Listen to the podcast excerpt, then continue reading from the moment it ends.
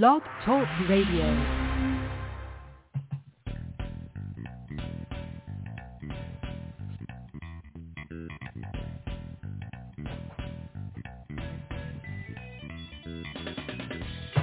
Welcome to the Football Garbage Time NFL podcast. My name is Ha Kung Wong, and I'm the editor-in-chief of Football Garbage Time. And with me, as always, for our weekly Scares and Dares episode of the podcast is my co-host, senior staff writer, Joanne Kong. Hey everyone. As usual, we'll be discussing our scare of the week by reviewing a horror movie, typically of the lesser-known vintage, and then discuss the prop bets that we dare to make for the upcoming week, and in which case this week being Super Bowl 56.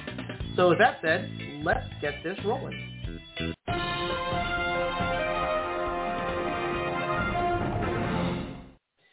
All right, so let's go ahead and get rolling with our scare of the week, which is this week, the 2016 IFC Midnight movie Carnage Park, written and directed by Mickey Keating and starring Ashley Bell, Darby Stanchfield, Pat Healy, and Alan Ruck. It runs a brisk one hour and 20 minutes and is available for streaming on Hulu. So this movie purports to be based on a true story, but spoiler alert, it, isn't actually, and generally revolves around two bank robbers in 1978, Scorpio, Scorpion Joe and Lenny, who managed to escape a mostly failed heist with a hostage, Vivian. And Lenny dies of a gunshot wound suffered during the gateway. Uh, during getaway, and Joe forces Vivian to help him dispose of Lenny's body. But as this goes on, what we believe to be an abandoned remote portion of the desert, a, psych- a psychopathic sniper strikes and generally terrorizes our protagonist for the rest of the movie. There's also a cop, uh, sheriff involved, which may have more of a connection to the psychopath than we initially led to believe. And then the movie moves backwards and forwards in time to generally explain how all the characters manage to intersect around this attempted heist and slowly reveal just how depraved this mystery killer is. Uh, now, uh, I'm going to avoid any spoilers from that point forward, but uh, Joanne, what are your thoughts about this movie? Um, I liked it. It I liked the it gave it a very grainy, like 1970s old time feel. Um, definitely a survival horror movie. So, you know, we're just looking to survive it.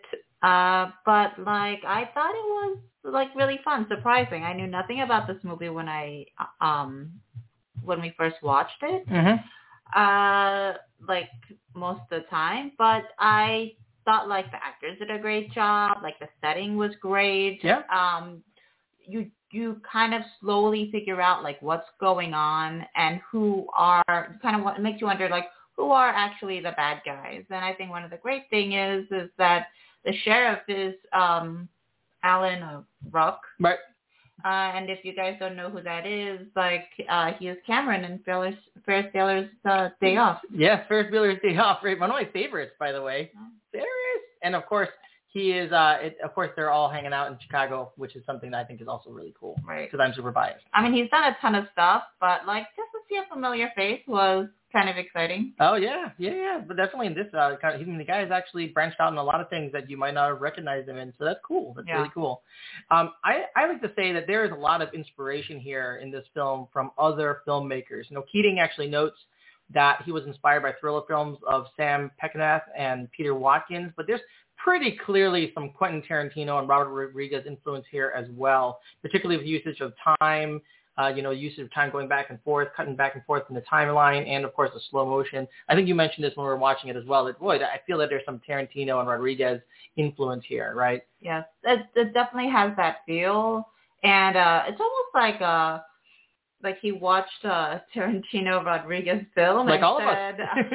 "I think I could do that." yeah, yeah, I think you're right. And then of course there are some specific scenes that I'm thinking about, and there's no spoilers here, but the scene where uh, Joe and Lenny exit the car and walk to the bank before the heist, you know, pretty clearly, you know, in slow motion, that had a Reservoir Dogs influence. I felt, although the closing, but closing the shot around Joe and Lenny and moving with them instead of a far shot, which is what what Quentin Tarantino liked to use, but was kind of had a, a feel of Rodriguez, a la Desperado. So I definitely had those both of those, and of course that scene of Lenny shot in the car and them getting away, that really reminded me of Reservoir Dogs and you know Mr. Orange and Mr. White.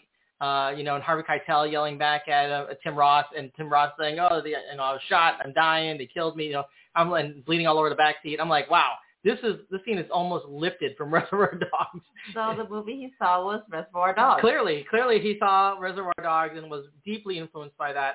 Um, then the theme uh, in for more than they bargained for that kind of theme uh, that they had in the movie, um, and then and then going to the desert and being like, oh my gosh, there's more than they bargained for. That really did remind me of From Dusk Till Dawn, a movie that both Tarantino and Rodriguez were involved in. So I, I really do think there was a lot of lot there.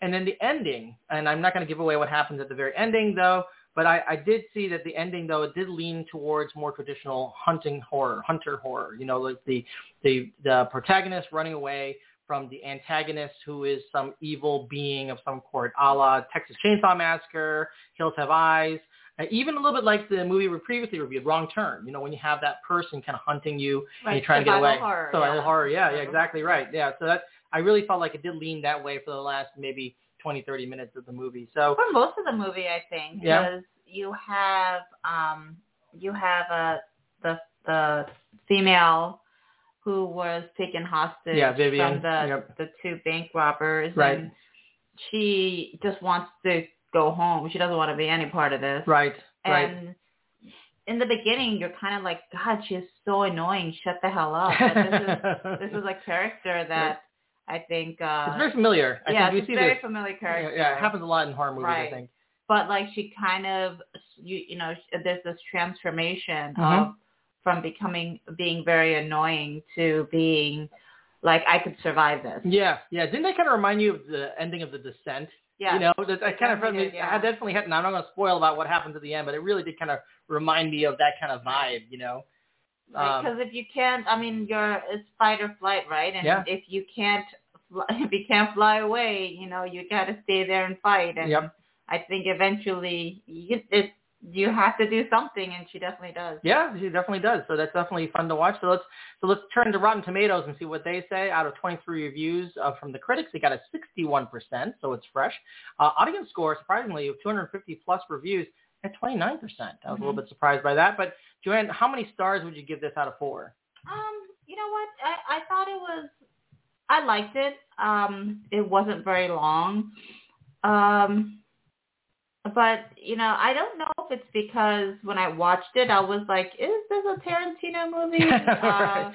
Seems, seems derivative, right? Yeah, who's the director here? Yeah. I mean, everything was done really well. The acting was done really well. Sure. I mean, it's like a, a very isolated setting, which Yeah. makes it great. It's but great, yeah. I'm gonna have to give it a two. Yeah, and I agree with you. I, I can't believe we've agreed so many times in a row here, but I agree with you, and I also give it a two out of four. So which doesn't make it a bad movie. No, no. But I nothing really that new that was happening, and the director I think just mimicked the uh you know Tarantino just a little too much, Yeah. and so for that reason. Well, Keating's going to have to turn, and he, he's done a couple other movies as well, and they, he tends to to mimic other filmmakers a lot. Not all the same filmmakers, but other filmmakers a lot. So we'll see how this turns out for him. But I think it was definitely a fun watch. It's worth watching. Definitely. It's available on Hulu to watch.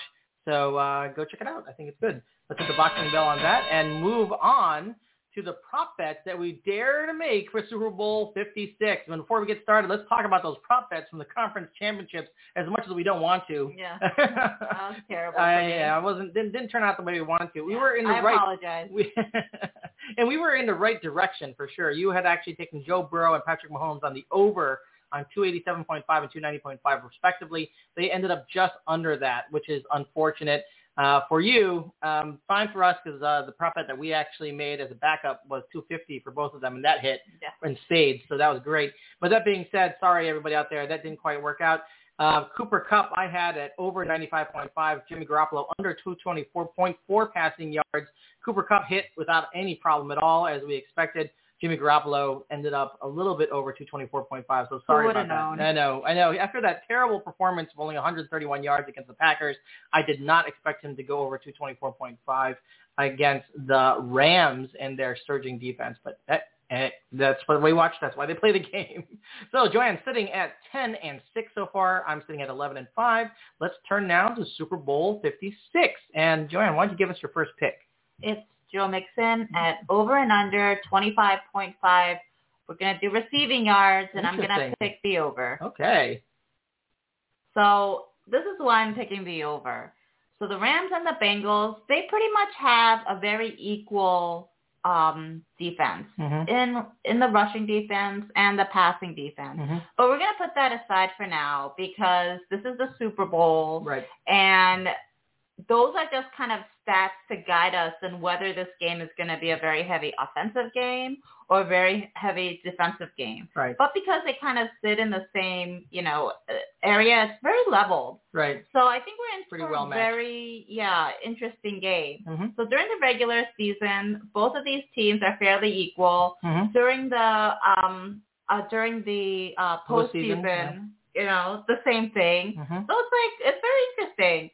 Um, so like for the Bengals, so why is Joe Mixon going to go over 25.5 receiving yards when he's a running back? Well, as you know, in football, they love to throw these short slant passes Yep. to your running back. Yep. And it's really something that the Bengals have taken advantage of in the postseason. Yeah. So um, particularly their lack of a running game. You know, they've been able unable to get anything going on the ground game, averaging under two yards per carry. So clearly, utilizing their uh, primary weapon at running back in the passing game, great way to get them involved. Yeah, so and that's definitely what they've been doing uh, in the postseason. Mixon has a total of 106 uh, passing yards. Uh, rushing, rushing. Passing yards. Okay. Um, receiving yards? passing yards. Receiving yards. Right. I don't know why I keep saying passing yards, Right. but he has 106 receiving yards, and in three games, averaging 35.3 yards per game. I mean, that's a lot for for a running back, Mhm. and they've really been utilizing him, and it really has been working. So I don't see why they should stop. I mean, they're going against the Rams. Mhm. The Rams have a great rushing defense, Yes. as do the Bengals Mhm. and they're going to need to find some tricks. And this is a great opportunity for the Bengals to move that ball. And so, but I'm I'm saying that this is a daring pick because during the regular season, Mhm. uh, Joe Mixon has not been that good uh, In, in in receiving yards. in receiving yards. Yeah, in receiving yards, he's only averaged 19.6 passing yards Receiving at, yards. receiving yards um, over 16 games during the regular season. Okay. So that would not be uh, over the 25.5 Right. receiving yards. But in the postseason, though. But in the postseason, yes. Yeah. In the postseason, I mean, averaging 35.5 yards, uh, yeah, that is way over. Yeah. So I don't see why they would change. Um, and they got to stick to what works. particularly against the Rams when they're surging run defense. So Joe Mixon over 25.5 receiving yards. So I'm also going to take one uh, up with the Bengals here, and I'm going to take Tee Higgins. The prop bet is over under 68.5 receiving yards, and I'm going to take the over on 68.5 receiving yards. And here's why.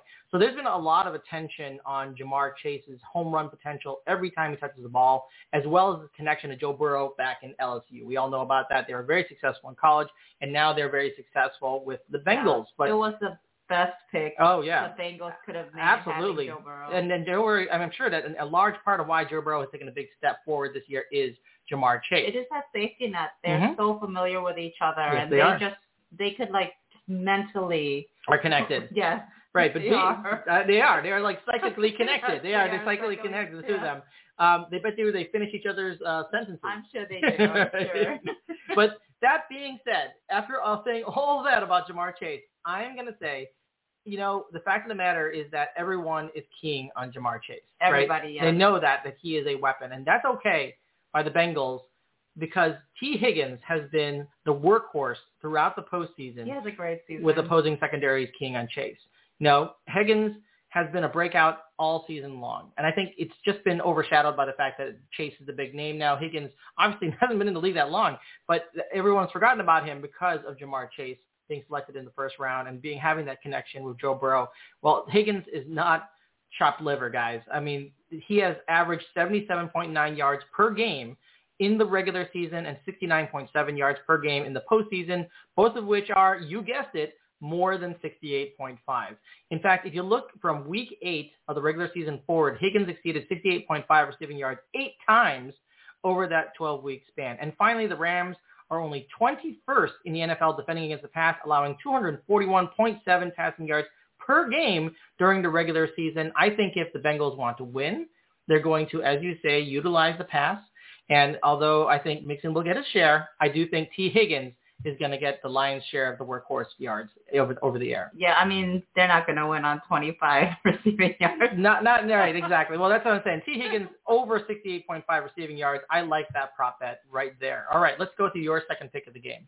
Uh, so my second pick is going to be Matthew Stafford, and that's over and under 279.5 passing yards, and I'm going to pick the over. The over, okay. So in the three games in the postseason, Stafford has thrown for over 279.5 passing yards. Okay. And um, and uh, in two of the in two of the three games. Okay. So Okay. sorry about that. Yeah, all right. So against the Buccaneers, he did 366. Right. Against the 49ers, 337. Yep. The only game he did not go over 279.5 passing yards Yeah. was against the Cardinals, Right. and that's because they were killing them. Yeah, I didn't have to. I mean, he only had 202 yards because that's all he needed to do. 34 to 11. Right. They won. What a travesty that was on the Cardinals' part. They really dropped the ball, so to speak. When you're ahead that far, you don't need to keep throwing that ball. You Yeah. just run it, and Right. that's what they did. So he did not make the 279.5. Sure, he didn't need to. So I think the only reason, the only way Stafford will not hit the over in this game Mhm. is if it's in a, a blowout in the Rams' favor. Right. So then if that happens, like with Arizona, he's going to just keep running the ball and he's going to take advantage of that run game, work that clock, Mhm. make sure that they burn as much time. Don't give the Bengals the opportunity Yeah. to score. Right. So, but if that doesn't happen, then you're looking at, you know, a, probably a very a high scoring game High with, passing yard game. with yeah. a lot of yards for Stafford and and for Burrow. Yeah, and the, Beng- the Bengals are a quick strike offense in many ways as well. I mean, we talked about Chase, we talked about Higgins, we talked about Mixon and Burrow taking this big step forward. So they've seen how they managed to come back against the Kansas City Chiefs, twenty-one to three. Right. I And- mean, and in all fairness, that you know, the Kansas City Chiefs did have a very tough game. Uh, you know, it's, it, it was it's crazy. You know, they sacked uh, Mahomes twice. Yeah, yeah. Lot, like five QB hits. It was actually they actually did make amazing adjustments there Yes. uh, in order to let the in Bengals the back second in. half, Mhm. that those adjustments that they made, they really went out, back to the locker room. Yeah, yeah. But I mean, Uh, think, but think about that. You know, like Matt Stafford, for all of the great things we like about him, he's not Patrick Mahomes in terms of his ability no, to escape the definitely rush. not. So you know, there's there's definitely He barely runs. Yeah, right, right. Barely is the key word there. Barely, only when absolutely necessary. Nine yards. I mean, nine yards would be a stretch. That that would be a big big day for him. that would be a big day for him for sure. That's right. So this is a, such a daring pick because during the regular season, Stafford has only had six games um, where he had below 279.5 passing yards. Yep. And most of those games are because they were so far ahead Blown that out. he just did not need to throw that ball. Right. Um, so yeah, but we're gonna still dare to make this pick Sure. for him. All right. So you take the over uh, with uh, Matt Stafford, and I'm going to stay with the Rams on this one as well, and I'm going to take the prop bet with Odell Beckham Jr. The prop bet right now is over under 63.5 receiving yards, and I am going to take the over on 63.5 receiving yards for OBJ. Now, you're probably noticing a trend here with my picks, but both the Rams and the Bengals have plenty of time to key their defenses on each opponent's best receiving weapon, which I think opens up an increasing target share for wide receiver twos. That means Rams will likely focus on the aforementioned Ja'Marr Chase, and the Bengals will likely focus on Cooper Kupp. I mean, the entire offense we know loves to go to Cooper Kupp, and we know that um, Matt Stafford likes to target, target Kupp almost a third of the time. Mhm. So clearly they will find a way to try to remove Kupp from the game, and that's exactly how it's played out for the Rams in the postseason. Now, Kupp always gets his each He- instance, He no matter does. what, He no matter does. what. Like they cannot cover him. Yeah. It doesn't matter. But they're going to try, and that means OBJ has been getting increasing targets and yards every week in the postseason, and he's clearly becoming more involved as defenses continue to key on trying to contain Kupp. In the wild card game against the Cardinals, he caught four of four for 54 yards and a touchdown. In the divisional round playoffs against the Buccaneers, he caught six of eight for 69 receiving yards. And in the conference championship against the 49ers, OBJ, OBJ caught a nine of a whopping 11 targets for 113 receiving yards. And altogether, OBJ has an 82.6% catch percentage in the postseason. So you know that Matthew Stafford trusts OBJ. We know that OBJ catches almost everything thrown his way. And on top of that, the Bengals defense is only 25th defending against the pass, allowing 248.4 passing yards per game in the regular season. I like my chances with OBJ going over 63.5 receiving yards. We know that if Stafford and the Rams want to be successful, they cannot just target Kupp all day long. OBJ seems although, to be the second target. Although he does. Although he does. He does. Although it's true. But like as, as we looked at last week in the conference championship, although uh, Kupp got a third, almost 60% or, you know, close to 55 to 60% was OBJ or Kupp. I mean, he's really fit very well into the Rams. Um, I don't know what happened. Uh, I don't know if he like just suddenly changed his attitude yeah. and become more humble as a player. Yeah. But he has really just you know, worked hard and fit in with the Rams, and I'm just really sad he could not do that with the Giants. yeah, right, right. And you know, maybe the uh, Giants didn't have a quarterback that was of the stature of Matt Stafford either, so maybe that, that could be part of the problem. I'm not saying it's the whole problem. I'm saying that that could have been part of the problem too. All right, well that comes to the end of the show. Let's hit the air horn on the show. Joanne, why don't you give us your Twitter so people can follow you? That's Kung Fu for you on Twitter. All right, and be sure to follow her in order to get all that great tweets and information and feel to tweet at her if you have any questions about her prop bets. You can find me on Twitter at FB Garbage Time and on Facebook at our F Football Garbage Time page. And thank you everyone for listening and wasting time with us. Until next time, enjoy those movie scares, make those NFL prop bet dares, and enjoy your NFL week. Good luck, everyone.